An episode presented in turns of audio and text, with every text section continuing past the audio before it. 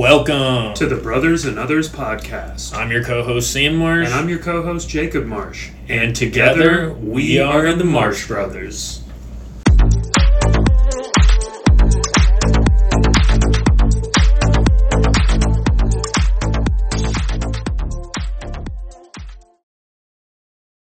Welcome back to the Brothers and Others podcast. I'm your co-host Sam Marsh, And I'm your co host Jacob Marsh.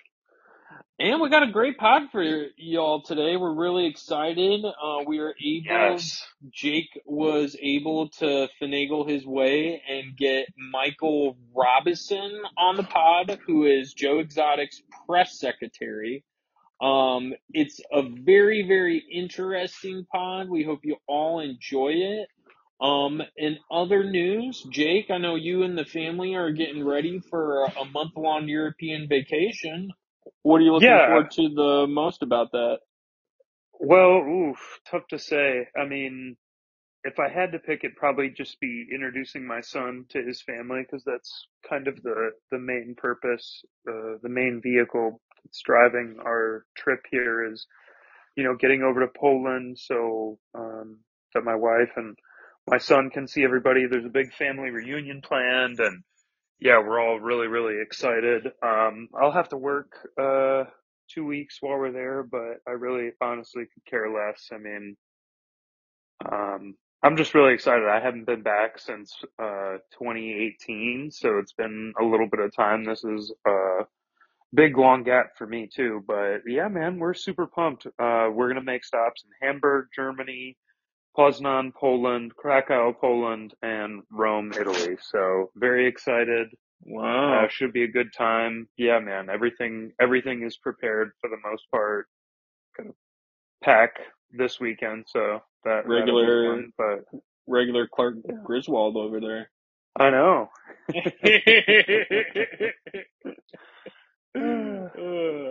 Well, I'm definitely excited for you and the family, man. Uh, for the listeners, we hope you really enjoy it. As always, feel free to, to hit us up at brothersmarsh at gmail.com or at our Twitter, Brothers and Others. Other than that, kick back, relax, and enjoy.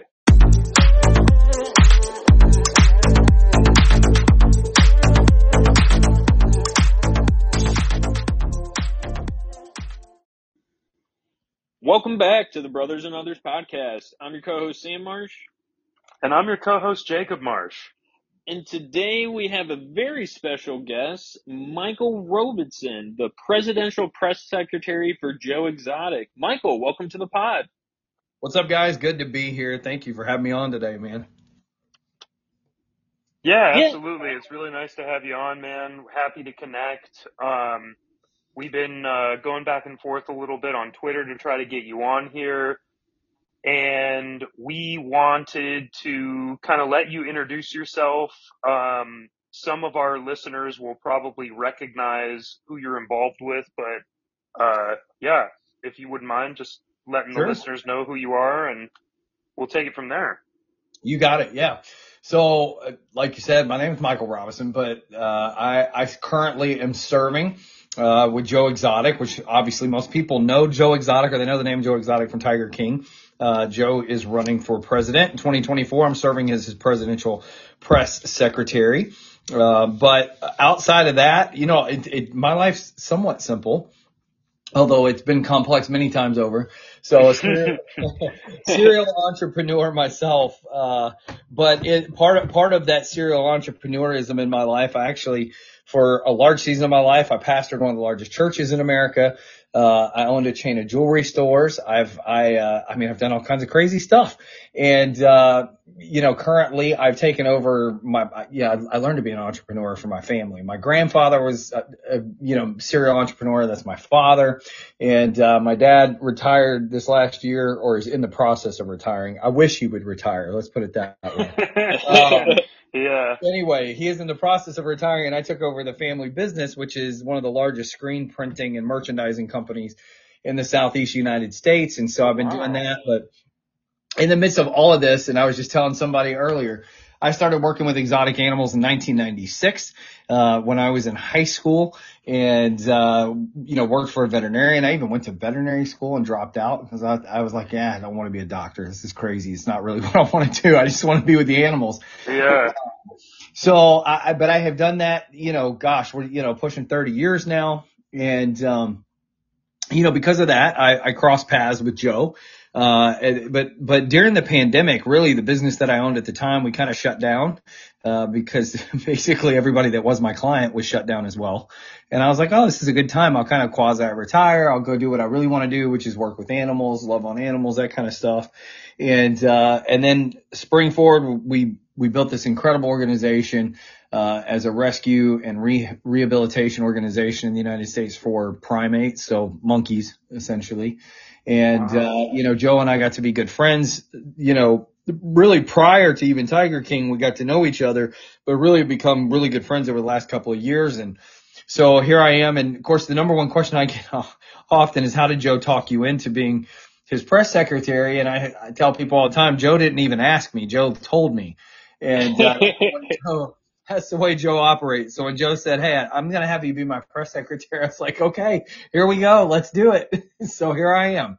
So anyway, that's a little bit about me. I mean, other than that, you know, I'm married, uh, you know, I've been married and divorced, but I'm married. Uh, I have seven kids. I still have five of those kids at home. So life is never dull. There's never a slow moment in my life and, uh, it keeps you on your toes. I wouldn't trade it for anything in the world. Now, as Joe's press secretary, Michael, what's kind of your day to day operations like? You know, it, it, it ebbs and flows day to day. Um, you know, about a month ago, you know, things were crazy. I mean, we were constantly doing media, radio, all of that, you know, and the news cycle kind of ebbs and flows, right? So a lot of the presidential cycle depends on what's happening with the, you know, the news cycle in particular. And of course, it's a very unique thing because Joe is only the second candidate in the history of the United States to run a presidential campaign from federal prison, which is, you know, for a lot of people that kind of scratch their heads. And I'm, you know, I tell folks all the time, like, that's the beauty of our constitution, which a lot of folks don't know very well, uh, is that you actually do have the right, even as a federal inmate, to run for president of the United States from, from prison. So, uh, you know, what that has really done is it puts me in a position to answer questions, be available for press and media during the day, strategize with the team, and of course, you know, it's twofold for us. It's not just the presidential campaign, but it's also dealing with, you know, the fact that, that we know wholeheartedly that Joe's prison sentence is, you know, a, a setup. It's corruption. You know, he's in there on false testimony and, and, you know, there, there's a, there's a lot of complexity there. So we spend a lot of time trying to strategize, speak to lawmakers in DC and across the country and, uh, really work as best we can to, you know, get Joe's case out there but then also, you know, because of that, because Joe, where, where Joe, Joe sits currently and, and where Joe stands on the whole thing, you know, his, his attitude's always been, Hey, if I could be in this position, it could be any of us in America. And so that's the biggest reason he's throwing his hat in the ring to run for president is because he believes we need somebody to step up, stand up and fight for the rights of the American people and say, Hey, this was a country by the people for the people. Let's get it back there. Yeah, that's fair. I would agree. I would agree with that. We definitely, the next president of this country needs to be somebody that is thinking about the majority of Americans and not the obscenely wealthy minority that seem right. to just have, you know, their claws and clutches into uh, most of the lawmakers there up in Washington. 100%. Michael, um, uh, one of the things that I was interested in is why what was the decision process behind choosing the Democratic Party as Joe's party to to run under that banner? What was the the thought process that yeah you know that? previously Joe in in 2016 ran under the Libertarian Party and Joe by all intent and purpose you know his values are very libertarian in this sense it's you know reduction of government get the government out of your lives give the power back to the states you know, give people more autonomy and freedom to live their lives the way this country was founded. But moving towards the Democrat side of this election cycle, there's really, it's really twofold. Number one, um, I mean, let's, let's call it like it is. And it's no shade to the Libertarian Party, but, uh, no Libertarian candidates ever really made it to a serious spot in, in the, on the ballot. Yeah, And, Correct. Yeah. you know, there's definitely a strategic standpoint to say, hey, if we really think we're going to try at any point and get any traction towards having a chance at being on these ballots, uh, let's let's look at a major party. Uh, why the Democratic Party? You know, it's interesting because Joe is probably more conservative than he is liberal, and of course, most of America that's how you classify Democrat versus Republican, right? It's conservative versus liberal, which is Yeah. Uh, you know, it's it's kind of a mischaracterization anymore because I don't think any of any of our traditional definitions for either party matter because I don't think there are two parties. I think we have a uniparty in DC, but um, you know, Joe is a very uh, he's fiscally conservative. You know, his his general core values in life are generally conservative. Obviously, he he falls more to the liberal. I mean, he he's out, he's gay. You know, he's a flamboyant character but again, he's all for Second Amendment rights and those sorts of things. So it, it really wasn't about politics per se.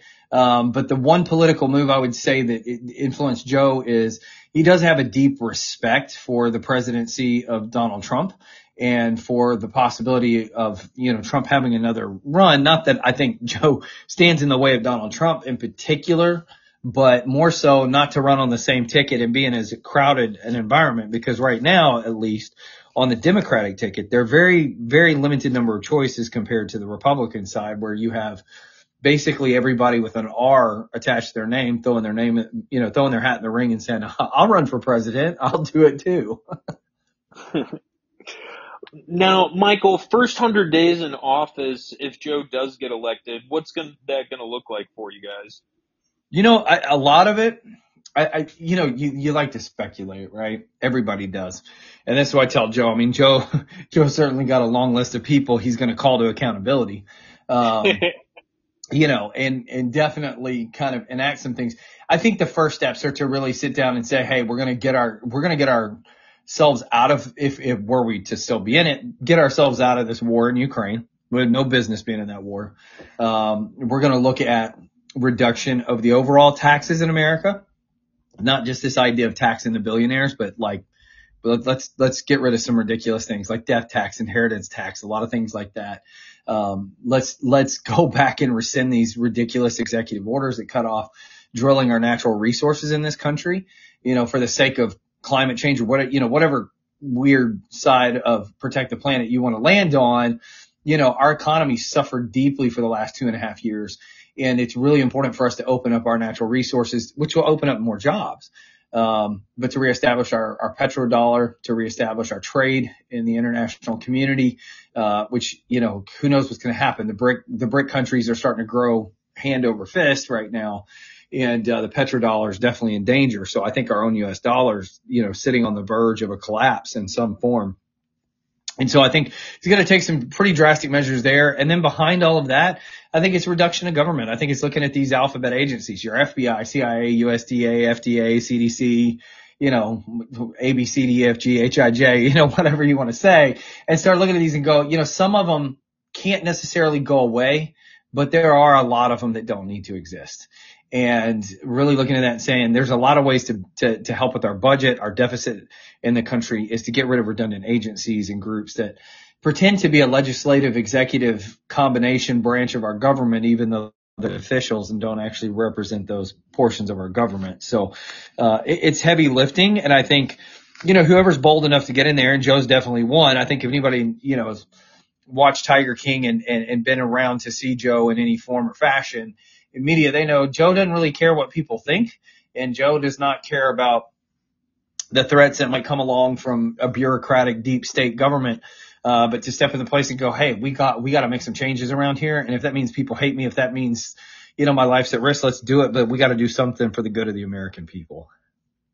That's fair. That's uh that's very respectable. Obviously, you know that it, ultimately, I think that's one thing that's really missing in politics uh, today is that we do, by and large, 90% of us, maybe more, we all want the best for ev- what the best is for everybody. Absolutely. There's a small, there's really only a small percentage of us out there that I truly believe, regardless of how they fall or where they fall on the political spectrum, that they have bad intentions, but it's more just I'm selfish and I want me, me, me, me, me. It's just Yep. that kind of mentality.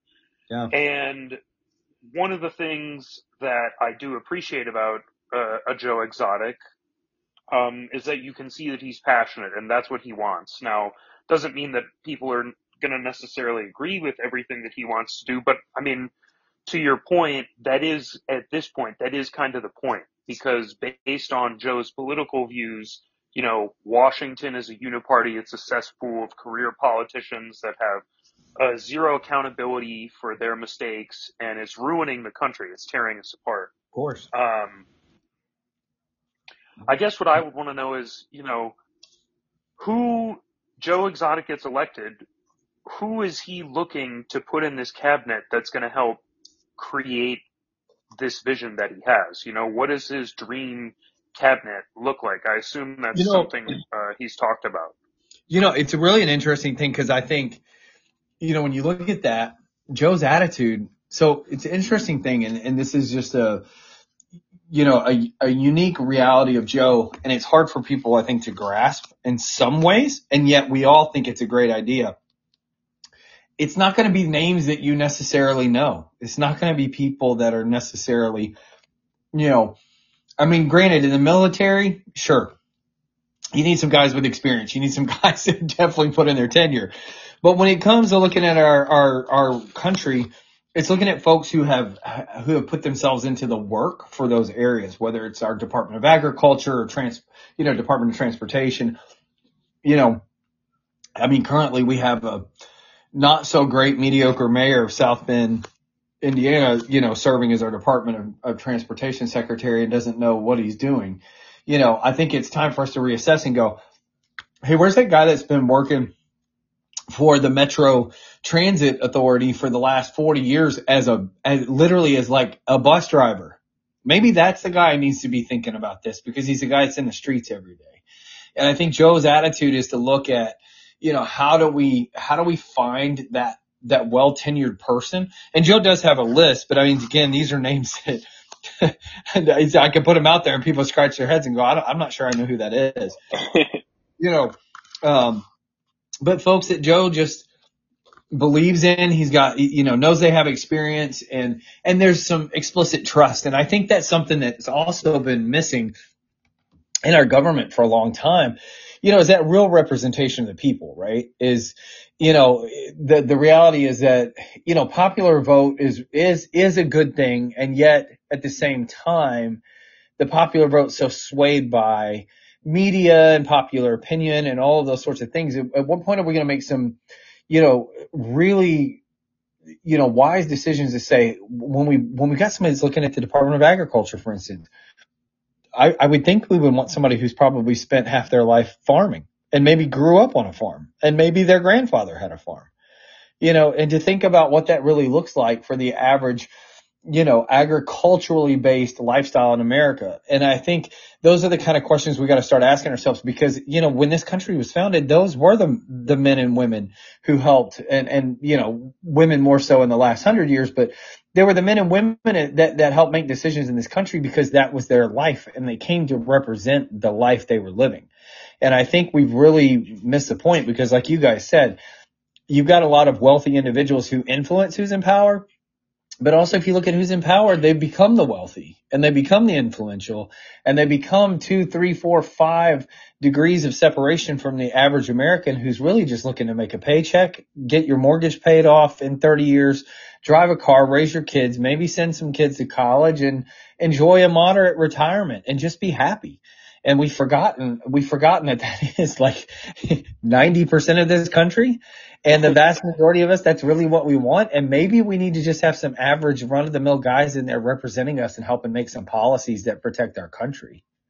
Yeah, I definitely think the the work experiences. Uh, I thought that was a great point. I mean, we really do need people that have some practical experience because to your point, you know, it's probably a good thing that I don't know who's going to be on the cabinet because you know what isn't going to be helpful is if, you know, whatever it, if the Democrats happen to win again, I don't want to see Kamala Harris on the, you know, the Secretary of State or something like that. We need right. people who haven't been inside of government forever that are okay with maybe they're not being as many bureaucrats involved or I don't know, maybe they actually want to do what's best for everyone instead of worrying about maintaining a budget. You know, one of the things mm-hmm. that's so frustrating as an American citizen from my perspective is the military and the Pentagon will have billions of dollars go missing and it's not accounted for.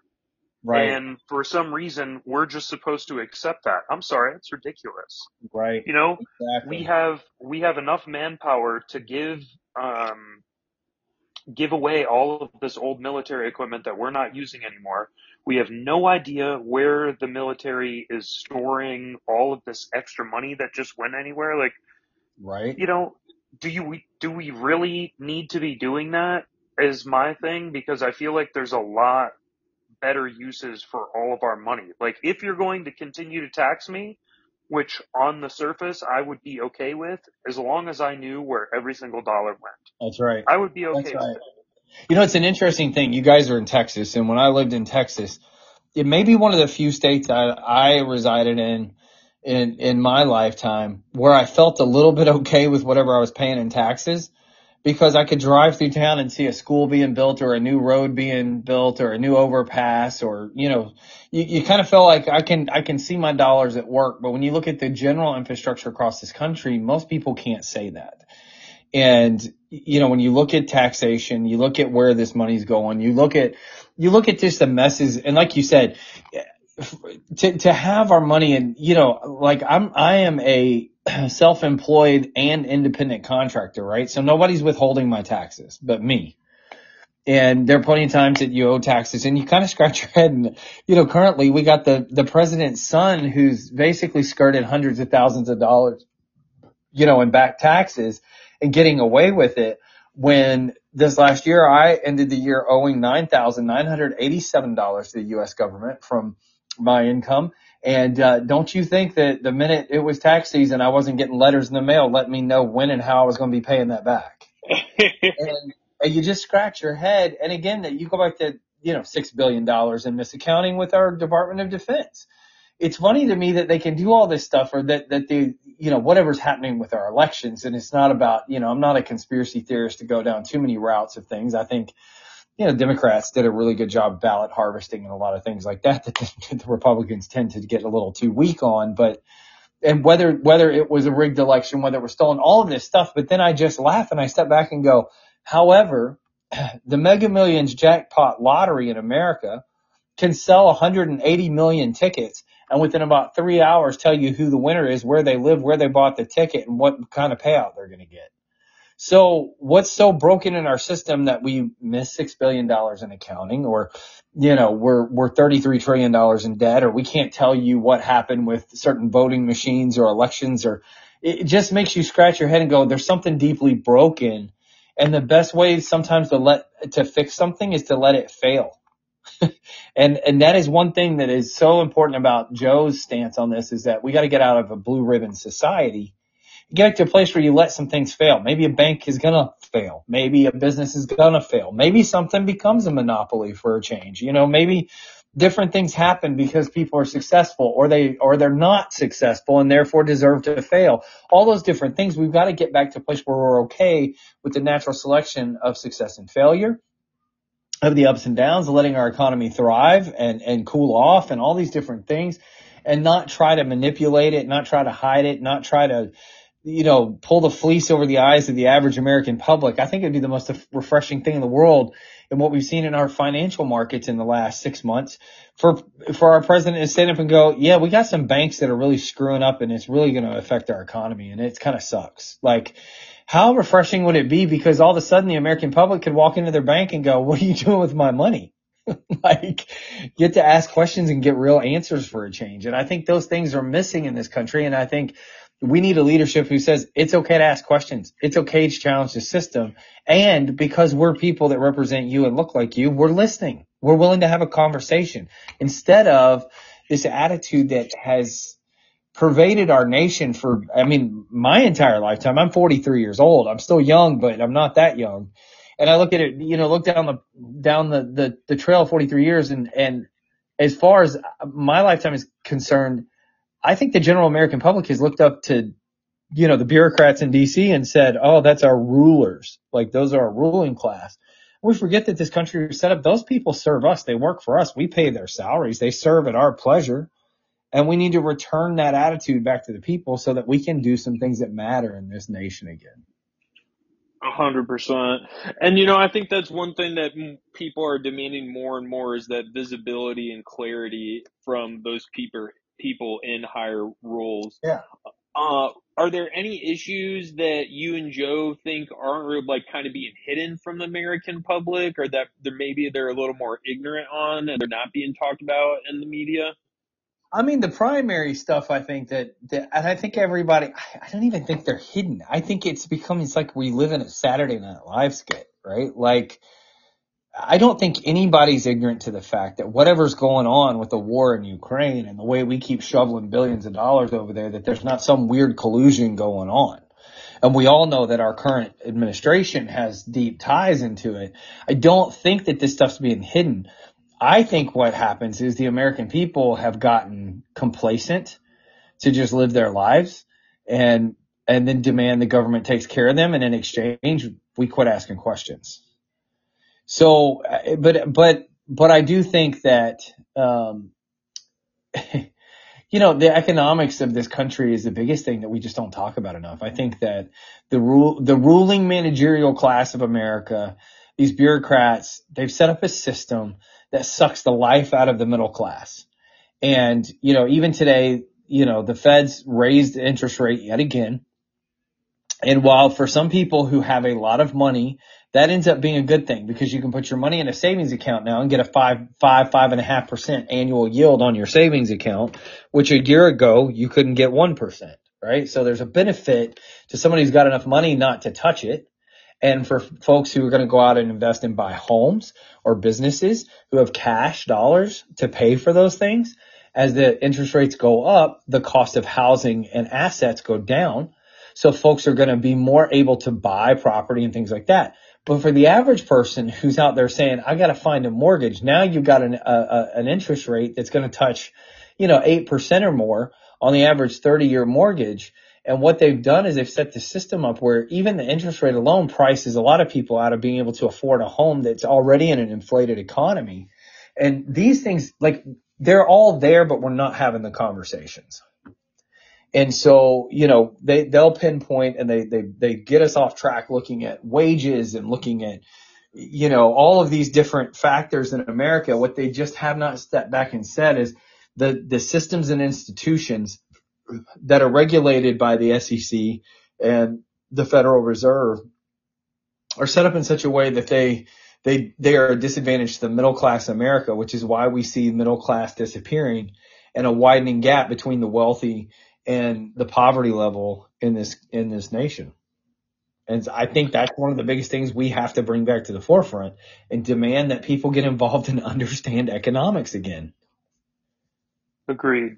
And you know that the kind of the worst part about it is there's so many issues that it seems kind of overwhelming on which one to tackle first. So I know you had mentioned getting out of the war with uh, the war between Ukraine and Russia, but where does Joe stand on Putin and what is his international policy what is that starting to I look mean, like? I'll right tell now? you right now, and, and, and I'll say it as about as crass as Joe would say it. He doesn't give a damn about international policy. Not mm-hmm. because he doesn't care, but because our nation's suffering enough right now. We need to be paying attention to ourselves. And it's, it's time for us to put money into infrastructure for creating transit systems that work in America, creating a healthcare system that works in America, creating a fair and balanced and transparent immigration system in this country.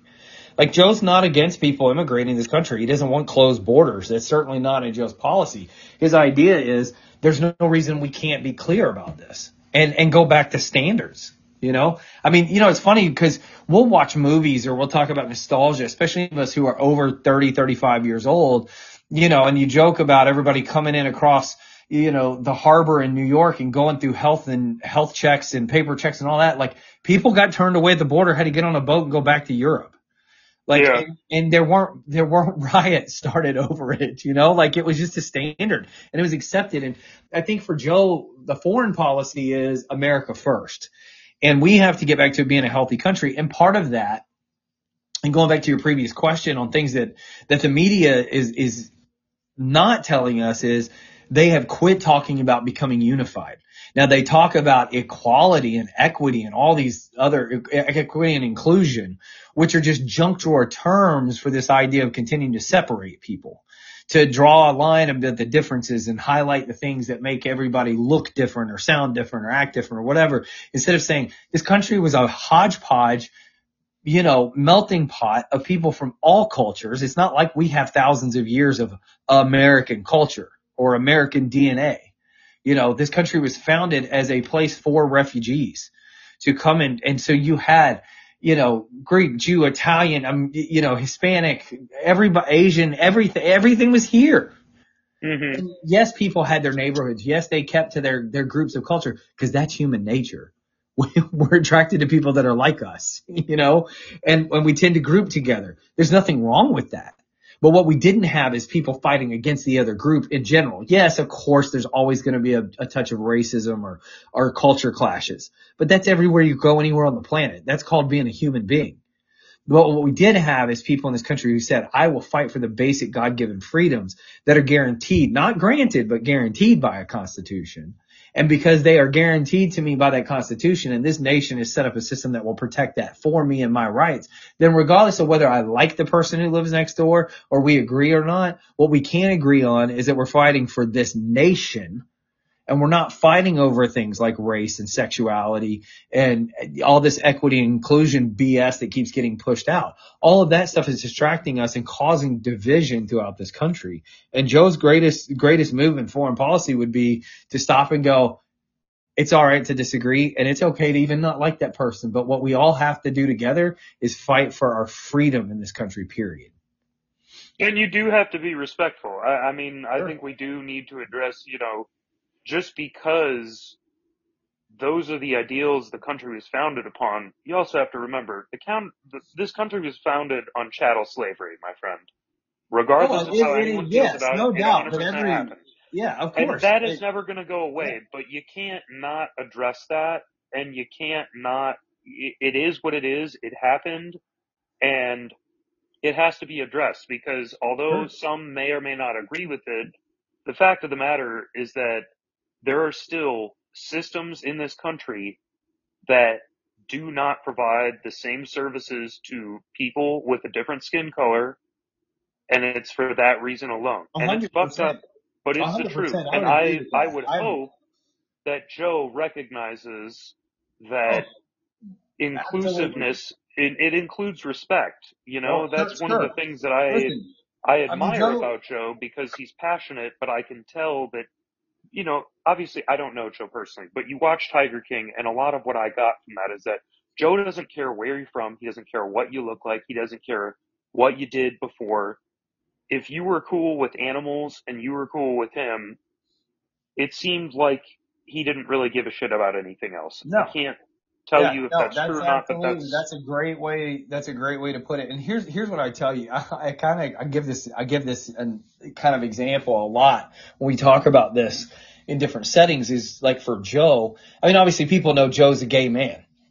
Mm-hmm. Right. And so they're, but Joe is, Joe's old school gay, which means he grew up in a culture where you, like, that wasn't cool. You know, like it wasn't okay. And it cost Joe a lot in his, in his personal life over the years. And you know, but Joe also came, came through the season, and I think we've we've missed this because we, we get into all of the issues that are happening in America right now with the you know transgender and you know the the extreme I think lens that's put on the LGBTQ population. But like Joe's attitude, and and again, full disclosure, I I have a husband, so you know, the, but I also have a black husband. So there's a lot in this, a lot in this conversation I could certainly relate to. And half of my children are not white. They're adopted and they're of a different race and nationality. So I certainly have a front row seat to understanding the inequalities in the system and how that affects. And I live in the South. So there's a hyper, a hyper reality to some of those issues here.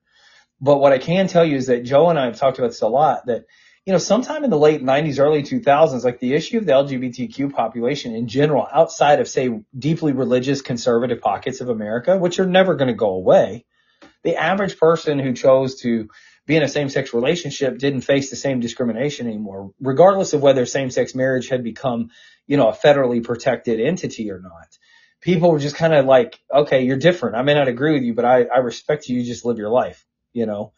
And I think that's Joe's attitude is again when it comes to whether it's you know race, culture, sexuality, all of those different issues that have become these hyperbolic issues in our media in particular, and then become a focus of government moves. Is Joe's attitude is, hey, yes, of course we want to protect those things, and of course we want to address the inequalities that do exist there because there are unfair inequalities, and you know I still run I still run into those things which I don't think people realize even in the healthcare system, uh, you know, over the last couple of years, I, I went through some health stuff and I had a, uh, a, a gastroenterologist who wouldn't see me because I'm gay. He wouldn't treat same sex folks in a same sex relationship. That's and fucked up. It's crazy, but you still run into it. And so you do have things to address. However, I will also say because I do live in the South and I do come, I come from a religious background. I come from a heavily religious area of the country.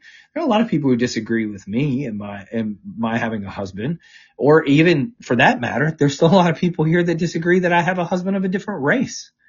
And my attitude is, you're allowed to disagree with me and not like me. What you're not allowed to do is treat me less than. So we have to get to a place in this country where we're allowed to disagree. We're allowed to not see eye to eye on those things, but what we have to get back to is the decency of a human being across mm-hmm. the board, which is to say, to say no more. The inequality, the inequality that is most deeply affecting anybody in this country and anybody in any country around the world is when you get treated less than. And it's not, we have to get away from, because what ends up getting hyper focus in the media particular is when somebody is upset because somebody says I disagree. And I think we have to get over that. We become pretty weak when it comes to that stuff, right? Like it's okay. If somebody looks at me and goes, I think you're going to go to hell because you have a husband, you're entitled to that belief. What you're not entitled to is to treat me like dirt as a result of that. You know? Yeah. And I think those, those are the delineations that we have to start making. We've got to get our, get, we have to go back to, cause we are a country founded on free speech. So for somebody to walk up to me and say, you know, I hate fags, like it's a horrible derogatory statement to make, right? But they are actually protected by our constitution, the same one that I want to fight for my own freedoms under. That's one of their freedoms. And I, it doesn't mean that my feelings may not be hurt. It doesn't mean that I'm not offended. What I can't do is turn around and turn this into words of violence. What I have to do is say, as long as you do not impede my freedoms and my right to live my life, then you're entitled to your opinion. And I think that approach across America was certainly lessen a lot of the things we waste a lot of time and energy and especially a lot of media attention on and we could get back to saying, hey, how are we going to support these immigrants that come in? How are we going to work on our economy that's suffering? How are we going to help those who can't find jobs and, and, and support local economies so that the small business owner can create more jobs? You know, how are we going to tap into our natural resources that we seem to be shutting off and, and get back to a place where we're creating spaces so people can thrive?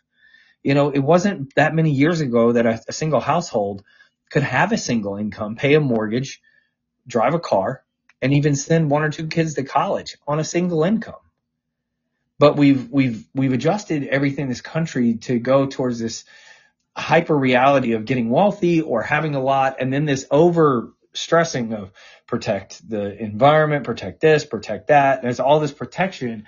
And we've gotten back to just going like, can you let people be resourceful and live their life and respect them? Even if you disagree, that's why we have 50 states. We have a nation that was founded in 50 states with an interstate commerce agreement to allow us to build a large economy. To have that autonomy. And if you don't like the Midwest, move to the South. If you don't like the South, move to the Northeast. You know, I mean, it's different cultures. This is, this is really a conglomeration of 50 countries under one flag, you know, when you really look at it. And so we got to get back to a place where we respect that and we understand it you know, I joke all the time. I'm a pretty non-discriminate person, but there are definitely places in this country I can't live. And uh, one of them is just like the like northern Minnesota, man. And I lived in Minnesota, but people talk funny up there, and it's too cold and they like it. And I can't stand that they like that it's cold. Like who likes ice and snow? Something's wrong with you, you know? So, but I have the right to live in the South. And even though I might gripe and complain for two months out of the year because it's too hot here, you know, I still don't have to deal with ice and snow all year. So I get to make my choices. We have freedom in this country. And I think that's the thing we got to get back to is reminding ourselves that we have enough freedom that if it isn't working, make a change. And you have the freedom to do that. Well said. Most definitely. I, I mean, that's really the biggest thing that I will continue to look for. Uh, is a president that's really just going to get back to allowing people to live their lives. Um, you know, because I I don't I, I consider myself more of a liberal than conservative, but I also don't think that it's fair that only two parties can run all the time. You know, the founding hmm. fathers talked about how it was a bad idea from the beginning and of course we ignored it because why not? You know, that seems to kind of be the reoccurring theme for this country is right. anytime somebody smart enough to try and think ahead gives a little piece of advice, we just take a shit in our hand and just do nothing with it. You know? you know, you, you have to look at the culture of humanity. It's not even the culture of this country, right? But and, and again, when this country was being formed and as we were going through those things, I mean, how many how many of our early founding fathers told everybody, do not make a Federal Reserve. It will screw everybody. And here we are getting screwed by a Federal Reserve, right? And, but the, but the deal is, is that I think a lot of times with us, when we're not, any of us, this could be true, when we're not faced with adversity, we don't innovate. When we're not faced with fighting for our rights, we quit, we get comfortable. And then when we get comfortable, when somebody goes, Hey, I think we need to innovate, all we do is look over to somebody else or something from the past and go, Oh, let's, let's try that. I think it worked for them. And we've, we've lost our ingenuity. And then when somebody becomes a person of ingenuity and decides to kind of invent or create or try, we're so afraid of failure we don't do it. But then you, then they, like you said, then we kind of shit in our own hands, you know, when we do some of those things, eh, because then we'll go to, we go to these people who make those differences and call them crazy. I mean, I was just reading up again the other day on the gentleman who in 1869 told the told the medical schools across this country, you need to wash your hands because they didn't wear gloves or face masks, by the way, when they did surgery back in the day, and they didn't have electricity to light the surgery room, so they built atriums with glass ceilings so they could see in the body cavity if they opened you up, but they weren't washing their hands and wearing masks. The guy comes along and says, Hey, I think it's probably a good idea for you like sanitize your hands before you start digging around in somebody's like abdomen. And they put him in an insane asylum because he told him it was crazy. Why? Because it was change and it wasn't the norm for everybody else. And so a lot of times we see ingenuity, we start to call people crazy instead of going, I, I'm willing to try it. If it fails, then it fails, but I'm willing to try it. And I think we've got to get back to that in this country because again, you look at the, the amazing things that were built in this country and during the industrial revolution, it's pretty incredible to see the kind of accomplishments that we pulled off as a nation. And I think we got to go back there. Do you think there's something that Joe and yourself could do in the education to in order to spur more of that type of thinking? I mean, like, what would your what would your guys' plan be to try and fix the education system in this country? Well, I'll say this on a personal level. And Joe and I have talked about this, but I can't necessarily straight speak to Joe. I can say this. Joe would be the first one to eradicate the Department of Education. I think that was Jimmy Carter's greatest mistake, but you know, that's a rabbit hole we could get lost in. Um, I, I was raised in a classical education system. And what's interesting is every, every five, well, I think it's happening more than five years in, in its, in its reoccurrence now. But I think about every generation, every 10 to 20 years, roughly one to one and a half generations, uh, what we've seen in this country is this consistency of kind of rewriting little bits of history and drawing the attention away. I mean, look, the National Archives put a put a warning on our Constitution when you look it up on the internet as could possibly containing hate speech. Okay, and we've kind of started moving away from teaching the foundations of our country. Are all of them good and perfect? Of course not. Why? Because they were written by men human beings who are, who are fallible and make mistakes. And I, but I do think that we've got to go back to some of these classical things. You know, I, I was, I was raised up under reading and, and processing Aristotle and Socrates and, and, you know, just incredible men who changed the way that humanity thinks and looks, but primarily because they encouraged the idea of critical thought and deductive reasoning and told people it's okay to ask questions. It's okay to ask why. It's okay to lean in. I, if we could do anything in our education in this country is to go back and say, here's the basics. You don't have to agree with them, but it's probably a good idea to understand the foundation that it was built on and then be free to ask questions. Because as we learn to ask questions, we innovate and we, and we, and when we stay, honestly, when we stay in a place of awe and wonder and as a student, and if we could teach our, our upcoming generations that, the world would be a lot more flexible to move with things that change and a lot more flexible as our country grows. You know, and I think about it often. We got 530 something elected officials that sit in a half round room in a big building in Washington who make decisions that determine the future of 330 million Americans. You know, we, we are sorely underrepresented as a country. It may be time for us to look at our system and go, Hey, do we have enough representatives? Is the breakdown of our system proper? You know, what does that look like? You know, uh, up until the 17th Amendment, you didn't, you didn't elect your senators and congressmen. They were appointed by the states. So the states elected their leaders inside the state, but you didn't elect your leaders. And part of the reason I think there were some positives before the 17th Amendment is because the states were each their own separate cultures and ideas and industries and economics. And so your leadership could go, who's the best representative to send that way? but there's flaws in everything. And I think it's just asking questions. Why and how? Yeah. No, I, I, I, I agree with that wholeheartedly. We definitely, critical thinking, you know, Sam and I talk about this a lot, but that and, you know, uh, self-awareness seem to just be in, uh, very limited supply for the most part today for whatever reason. Yeah. Um, we don't have self-awareness today. We have self-entitlement. yes, very true. It's, very it's been well replaced put. because well, because here's the thing is like, you know, I, I, again, I, I'll just use myself as an example. You know, I grew up in a very conservative space, but for me to, for me to grow up in the conservative South and to be 43 years old, to be married to a black man, to have black and Hispanic children, like I'm very self-aware that in the culture that I, I live, this is different. It's not the norm. But if I walk around demanding everybody assume that I am the norm, then I'm not self-aware. I'm self-entitled. And so I think we've seen that happen across this country is that people step into whatever their thing is and they move into entitlement versus awareness. Yeah, no, I agree. Um, I did want to ask you, Michael, one of, uh, when you sent us over some of the material to read before our podcast tonight, the one I wanted to talk to you about just because it happened to catch my eye uh, it was Joe's anti-cyber stalking bill of 2024. Yes. I was just curious, kind of, what was the inspiration behind that? I I actually really respect this one. I think, uh, I don't know, the something about all of my life's personal information being out there on the internet that is available to somebody with enough computer background, it kind of scares the crap out of me. So I am yeah. interested to, to hear what you know. I think that's one of the things we have to recognize. We're we're in a dangerous precipice of change in culture, and not just in the, this country, across the planet. Right?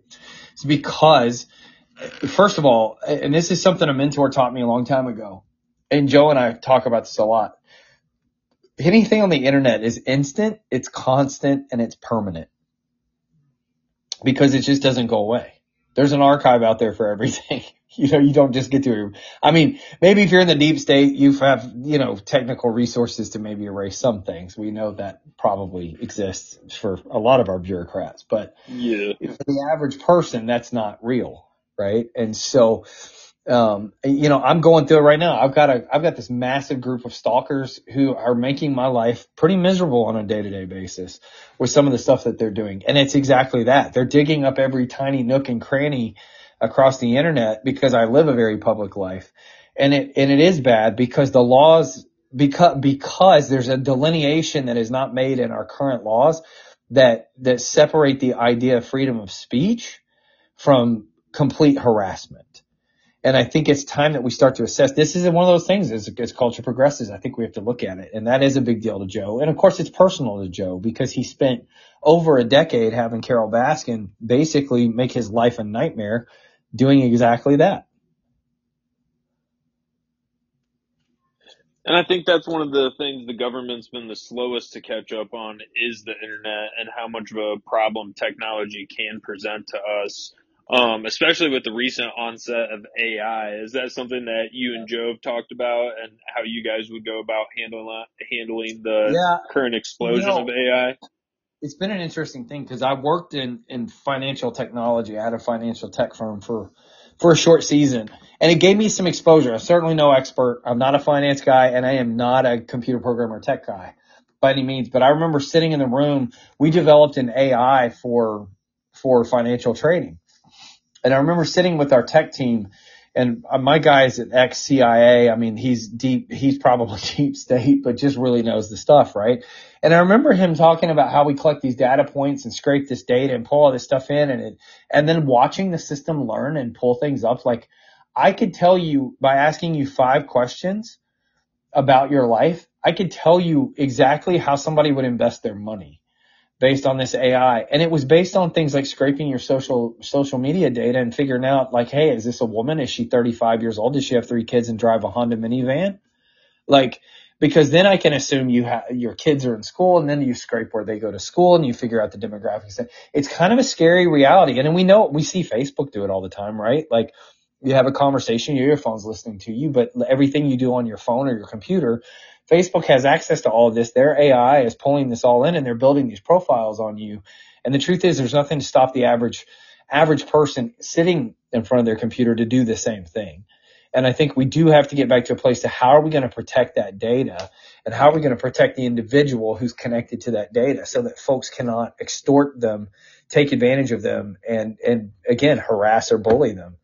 And we, I don't fully know the answer to that, but what I do know is that it's going to take some people. And uh, while I don't think he's the beacon of, of greatness by any stretch, but it's going to take somebody who's, who's basically willing to have some of the same conversations we've watched Elon Musk have over the last couple of years when it comes to social media and internet landscape, like how, how do we create more transparency? How do we, how do we give people autonomy and yet protect them? And then bring in brilliant minds to help build systems to protect that. But it's all a dangerous thing, right? Because you go too far, you infringe on people's rights again. And so I think this is one of those places where that deductive reasoning and self-awareness comes into play where we just have to have really raw, honest, transparent conversations as a nation, not just a group of people sitting in a room in DC that get paid an exorbitant amount of money and are exempt from every other rule of law in this nation. Seriously. you know, and, and God forbid, I mean, look who we, our czar of AI, God help us all that it's Kamala Harris. Like, the woman can't string a cognitive thought together when she's on a stage. She needs a chat GPT to be writing her stuff. you know, like I, I, it's, it's mind blowing to me, but that just shows the lack of transparency that's occurring in our country because people won't even have the, the awareness conversation doesn't exist because we all know it. And you know, I, I've been doing a lot of media stuff for Joe across, across the globe. And it's interesting when you're, when you're talking, I did a huge political uh, broadcast in Ireland a few weeks ago, and half the broadcast was spent on them offering their condolences to me as an American that we have, and not just our president or vice president, we have an administration as a whole in this nation who, who obviously knows they're not getting it right, but continues to tell America they're doing it perfect. And nobody stepped up to the plate to call out the awareness in the conversation. And I think that again, I think a lot of these things that we're facing, if we would just get back to the common decency of awareness and, and asking questions and the respect to allow each other to express their opinion without, without damning and judging each other, a lot of these things would find their solution a lot easier. Yeah, I mean, I definitely think that would be very helpful. You know, obviously the government's always going to need accountability, and that has to come from us. Sure. It can't come from within them. I think that's kind of Exactly. you know one of the one of the things that people often seem to forget is that the government is always going to be a problem, regardless. You know, um, Sure. I kind of relate it to uh, so The Office is one of my favorite TV shows, um, and there's a moment in there where Michael is talking. He's giving a deposition on behalf of his girlfriend Jan, who was also mm-hmm. his boss at the time. And at the end of the episode, he says something along lines of, "You always expect your boss to screw you over. You don't expect your girlfriend to screw you over. You should expect and recognize the government is always going to try and screw us over." we have to have the majority of the power as the people to Yep. stop that from happening. It can't be the other way know, around, you know? There's a there's an interesting principle. I got you know I, I told you guys at the beginning of this broadcast. I, I spent 15 years as a pastor. Faith is I'm, faith is a big deal to me. I would never fit the mold. By the way, I was like pastor at a mega church getting tattooed on stage. So any any word picture that anybody listens to this when I use the word pastor, throw it out the window. And I'm obviously now married to a man, so that that already screws people's mindset up. But the the there's a principle in in you know the the the Hebrew tradition where the Israel the, the people of Israel like kept asking God for a king. They wanted a king, they wanted a ruler. And God kept saying, You don't want that. You don't want that. You just need to take care of yourselves. Like be responsible human beings and care for your own. And I think that that that kind of a thing, like we've we've always that's like a human nature thing to say because when we have a government or when we have a ruler, whatever that looks like in whatever form, it it it basically allows us to su- subjugate our responsibility to somebody else and our responsibility to take care of ourselves. And I think that's why we tend to have a, a leaning towards choosing a government or choosing a, a, a, a you know a monarchy, whatever you know whatever it looks like, instead of saying I have a personal responsibility to handle myself. And we're not we don't teach that to many people anymore in many settings. But I think if we would teach that, we'd find our reliance on the government and our dependency, uh, physically, emotionally, psychologically, all those sorts of things would really dissipate. And you might be able to look at the times the government makes a bad decision and go, yeah, that was a bad move on their behalf because the next election cycle will take care of that. You know, like it's the powers Yeah. our, it's my responsibility. And so, you know, I do think there's accountability. I do think leadership matters. I just certainly don't by any means think that key leadership doesn't matter. But I also believe that this idea of a, a, a large organization that is solely responsible for the provision and the, the direction of all people, I think that's where we, we fall into a trap and it creates these ongoing tensions generation after generation, nation after nation, and you have the rise and fall of nations based on that tension. Very well put. Well, once again, Michael, we really wanted to thank you for coming on the pod tonight. Uh, for everybody that wants to follow along with Joe and his uh, journey for 2024 presidency, where can uh, they go to support you and him and your guys' endeavor? Absolutely, yeah. So they can go to joeexotic2024.com. And I always tell people it's two E's. It's J-O-E-E-X-O. So joeexotic2024.com. And a lot of folks that, you know, they, they're, they're maybe still out there trying to figure out, like, what's up with Joe? Like, why is he in jail? All that kind of stuff. They can go to the same website, joeexotic2024.com slash evidence. It's a great spot. Uh, to obviously look because all the people who testified to put Joe in prison have all committed perjury. They've all given sworn affidavits all this stuff. It's it's crazy. Again, it speaks to the mess that's in our government. And one of the reasons that Joe wants to run for president is to expose these corruptions because the Department of Justice has had an appeal sitting for 15 months with all of this evidence and they won't hear the case. And so, you know, folks can get in there. There's, you can certainly sign a petition that's in there. You can write letters to Joe and don't ever negate that. Like people think Joe gets all kinds of fans mail, fan mail. He, he doesn't get as much as you would think. And every little bit is an encouragement, especially right now for him. So joeexotic2024.com, everything's there. Folks can go check it out. And I think it'll answer 90, 98% of the questions most people might have when they think about Joe, the presidency, or, or even Tiger King for that matter. And so if they're curious, get in there and take a look. well, thank you so much again, Michael. Awesome. And best of luck to you and Joe in the race. Absolutely.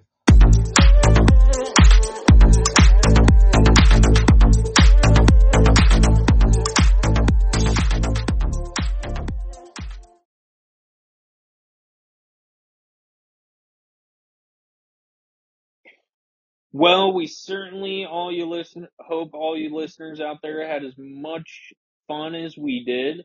Without further ado, we got our top five of the week. Uh, Jake, why don't you Let's tell them what we decided to do for uh, our top five this week? Something So- very near and dear to the Marsh Brothers.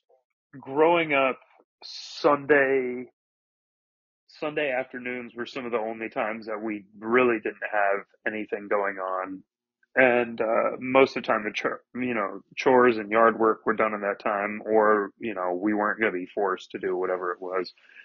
And my dad would always have some kind of movie on in the afternoon. So growing up, we spent a lot of time having lazy Sunday afternoons, and uh, it's definitely become a ritual. So we went with top five rewatchable lazy Sunday movies. I'm going to start us off. I'm just going to get right into it. Oh Number five, National Treasure, Nicolas Cage. I I could watch that movie right now. I could watch it right now. I could watch it tomorrow night. I could watch it next Sunday.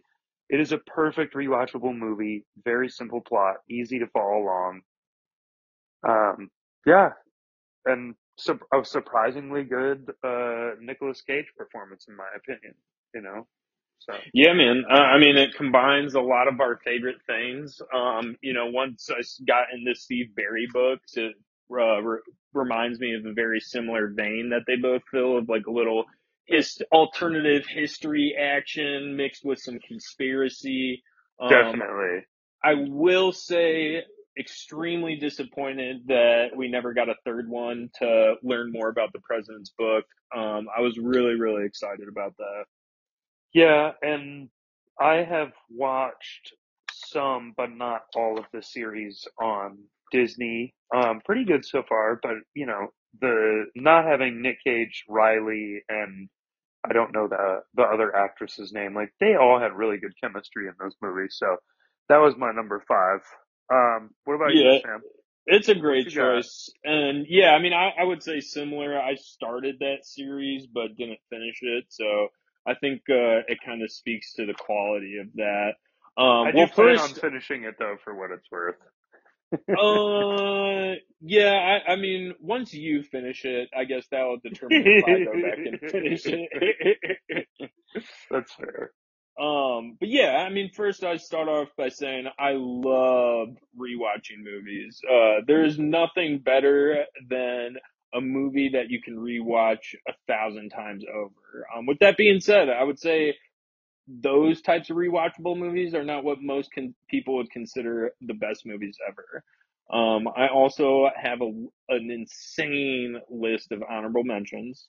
Um, surprisingly, oh God, of course you do. yeah. Uh, I'm surprised National Treasure wasn't higher on your list. I actually had that coming in at number three.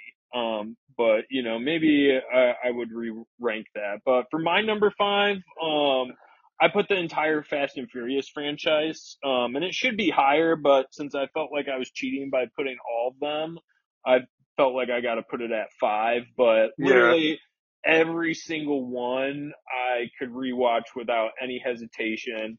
Um, I definitely prefer to watch either like the second or the fourth one, um, or the sixth one, but they're all really good. Even the spin-off Hobbs and Shaw. Um, once again, just simple plot, action, comedy. Um, you know, it, it's kind of brainless entertainment that you can constantly We read go back need to watch Fast X together. Have you seen it yet? No, uh, I did not make it because I out to the theaters after what was the one uh, we saw nine in theaters together.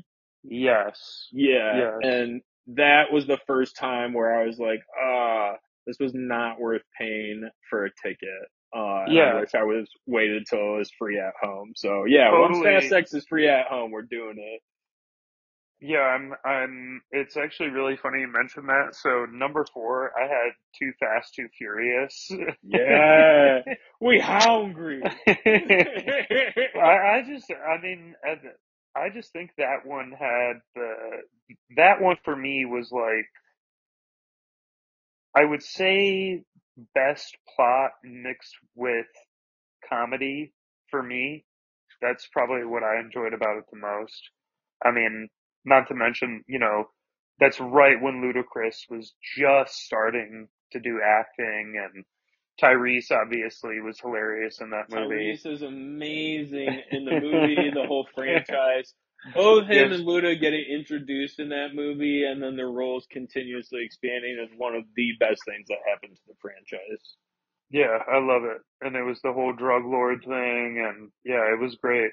That was uh What's I the mean- name of the actress was that was the assistant to the drug lord?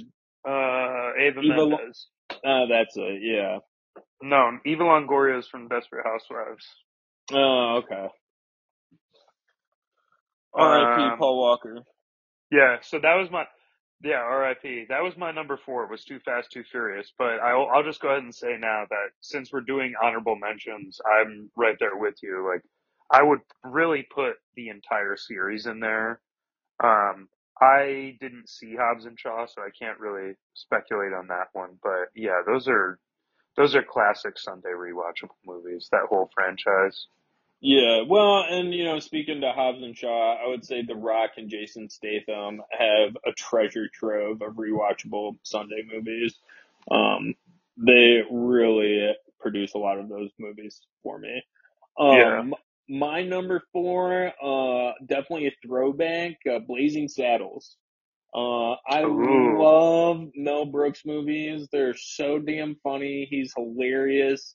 Um, Blazing Saddles was one of the first ones I got introduced uh, along, to alongside Young Frankenstein, so it always holds a special place in my heart. And yeah, I mean Gene Wilder's hilarious. It's completely outrageous, uh, and it gets me busting a gut every single time. Very nice. Very nice. What do you have for uh, number three? Uh, number three, I have Remember the Titans. Ooh, amazing choice. Great movie. Um, I, I don't know. I, I don't know if it's Denzel Washington's best movie for me, but it's definitely up there. And yeah, I mean, what else can you say, man? It, it's just, it's one of the really, really, really great movies of all time. I feel like it, it's just such an inspirational story. A thousand percent. But do you know what else I can say? What? Left side, strong side, left side, strong side. That movie. Great Um, movie. Yeah, I mean Denzel's amazing. All the even all the high school, uh, you know, the guys that play the high school kids, uh, they do a really good job. Very believable. It's amazing. That's Yeah, a really and good you- choice. You are your number three was National Treasure, right? So we, Yeah, damn, yeah. we had a couple of matching ones. Okay, shoot. Okay, well, I guess I'll go to number two then. Um, my number two was Gone in sixty seconds, another Nicolas Cage movie. Oh yeah, I mean Nick Cage is right up there. You know, he's a repeat offender of these type of movies, just like uh, Jason Statham and The Rock. You can't go wrong with Gone in sixty seconds. Boom, boom, yeah, boom, and it just, boom, I mean, it it can't be too complicated of a movie and plot, otherwise. eh, You're not going to be able to be lazy. You know, you don't want to have to think about anything. You just, you quite literally just want to relax, but you don't want to take a nap. yeah, That's the kind of vibe you're you're on right now. a hundred percent. Uh, Angelina Uh-uh. Jolie looks super dirty in this movie. Yeah, she does. It, it really was an awesome movie, though. It really was such an awesome movie. Yeah, once again, cars, action, comedy, good music. It's a perfect recipe. Um, What about my- you? What'd you have? My number two, uh, and it was almost number one. It was definitely a, a tough fight. Uh, Rush Hour 2, uh, a classic. Ooh, Chris Tucker, Jackie Chan, just absolutely hilarious. Uh, the Don Cheadle, uh, Jeremy Piven cameos are so funny in it. Um, once again, it just doesn't have to be a super intense plot. Um, but just that combination of action and comedy moves along pretty easy breezy, super quotable. Uh, yeah, it, it's one of my favorites ever since I saw it as a kid. I Yeah, remember Rush Hour- getting the I love three that combo. movie. Yeah, the Rush Hour one, two, and three. I think one of us got that for Christmas one year as a Yeah, combo we set. did. I absolutely love that. That was my favorite out of all three of the movies too. I thought it was the funniest one. Yeah, Rush Hour 2 is definitely the pinnacle. One of the rare instances where the sequel is better than the original. Do you think either of the Oceans 12 or 13 were better than the original Oceans 11 movie? Uh, Ocean's 12 is the European one, right? Yeah. Yep. Yeah, you know, people hate on that one, but I actually enjoy it. Um, and yeah, for what it's worth, I like 12 and 13 more than 11, but I, I'm pretty sure, um, if we looked into it, the, like, public opinion is opposite of that. But yeah, I actually preferred the sequels over to the original. Same. Yeah, that's another one where I I think I enjoyed them a little bit more. Uh, I would also say, uh, back to one we already talked about, but Too Fast, Too Furious, uh, not better than the original. Oh, no, No. actually, uh, No, I don't uh, think so. uh, I don't think I don't. The only reason I picked Too Fast, Too Furious is because it has the characters that I prefer. But I would be willing to bet that people probably have number one or the one that Paul Walker dies in rated higher than Too Fast, Too Furious. well, I'm just comparing the first one to the second one, so I, I'm, Oh, well, I'm already changing. Yeah, Yeah, I think with the introduction of Tyrese and Luda, I'm gonna go with the that sequel being better. Ding, ding, ding! We have a winner. What uh, was your number two? I already said my number two. Oh, okay, my bad. What was your number one? Yeah. So number one. Um. Uh, num- I picked accepted for number one. It was really Of tough. course. Of Uh, course. Oh my god.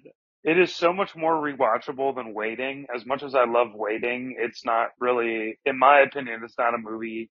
I mean, you can watch it often, but I don't, I don't think it has the same rewatchability as Accepted because stupid, silly plot, you know, it's supposed to be super funny the whole time. The shit sandwiches, I mean, it's just a ridiculous movie. It's so funny. Well, And, if uh, anybody's qualified to give an opinion on which of those two movies is more rewatchable, it is Jacob Marsh. That is for certain. Um, for those who don't know, there's one summer where I don't. It, accepted must have been like on It was on the something. Comcast. It was on demand on Comcast in Michigan. So Literally every single day for one entire summer, Jake watched that movie. It was it's so fucking funny. oh, Marie and I were so sick of it by the end of the summer. So We won't-. We won't post it, or maybe we will eventually. But one of my coworkers uh, superimposed my picture onto Jonah Hill in his wiener costume in that movie, and I think it is the funny. I think it is so funny. Every time I look at it, I just can't help but just giggle. Austin Reyes, meme god.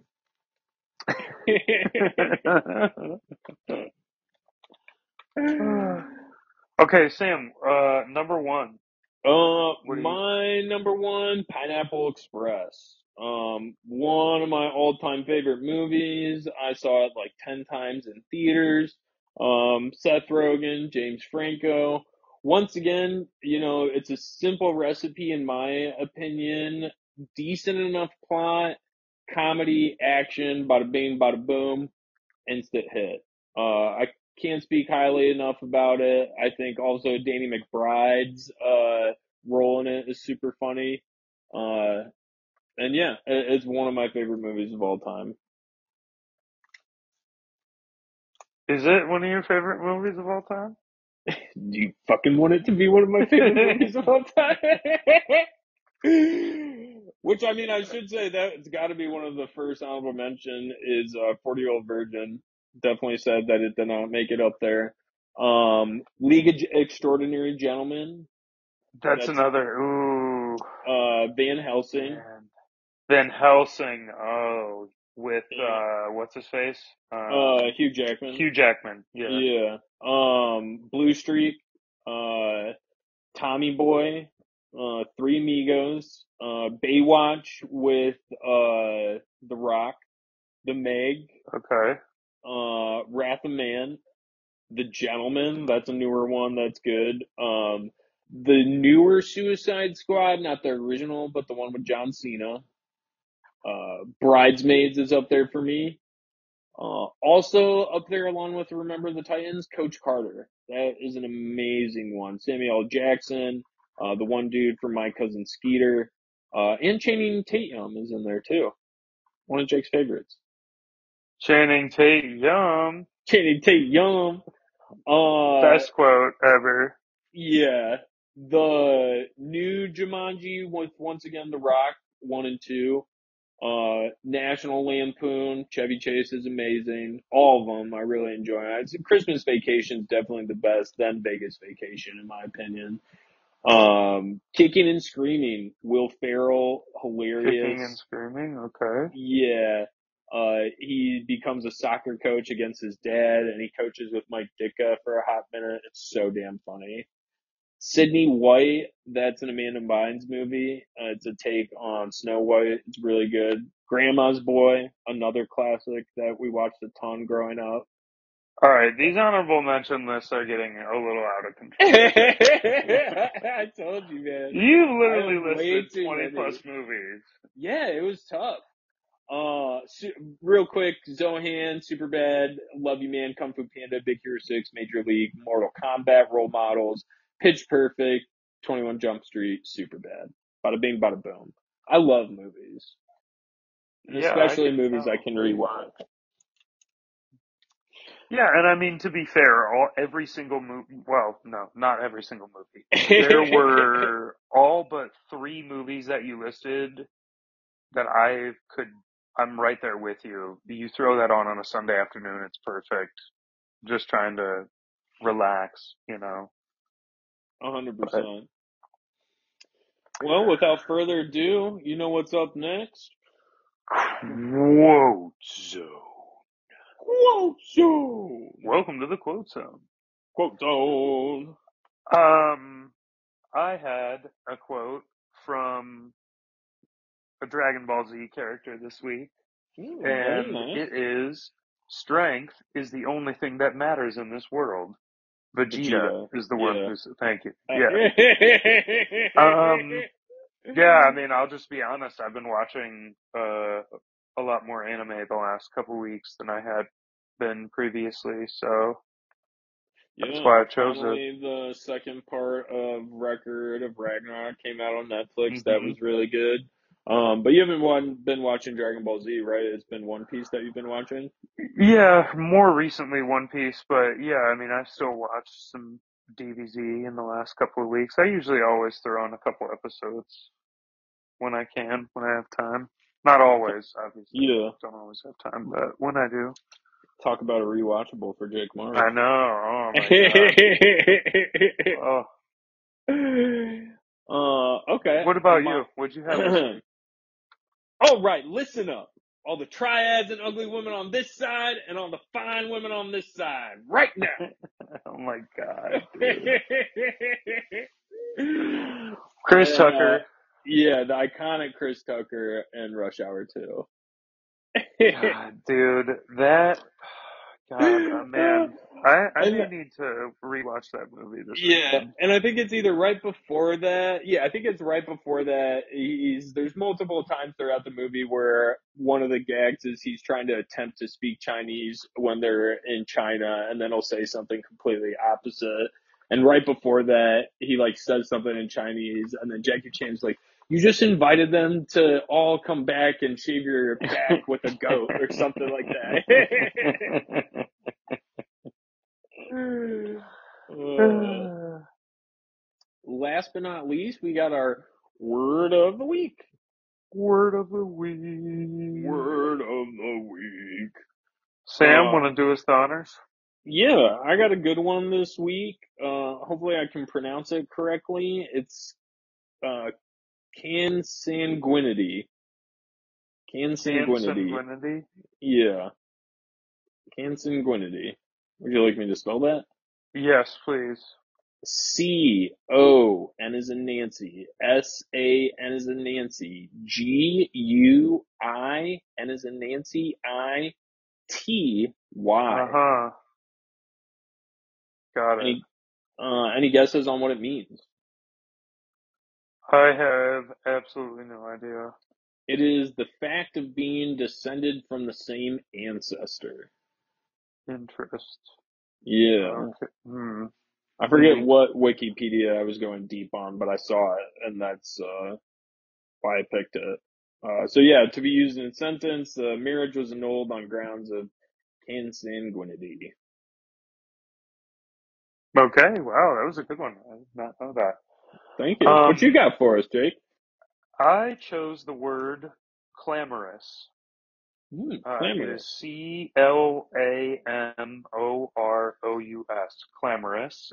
Means, clamorous. The flousy, flousy. uh, means uh, of a person making a loud and confused noise.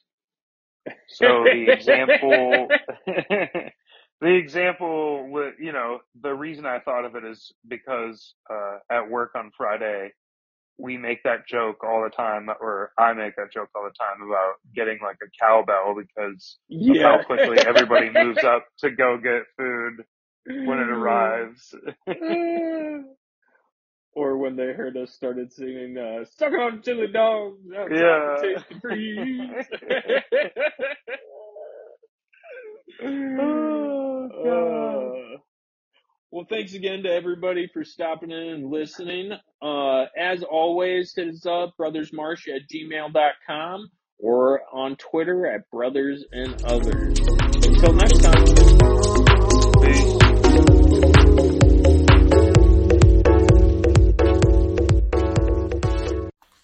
Thanks again for tuning in to another episode of Brothers and Others, hosted by the Marsh Brothers. We wanted to remind you to email us at brothersmarsh at gmail.com with any questions you'd like answered on the pod or any topics you'd like covered. You can also follow us on Twitter. Our handle is at brothers capital N others. Last but not least, ensure to leave us a five star review wherever you get your podcasts. That's, That's it for now. Until next time.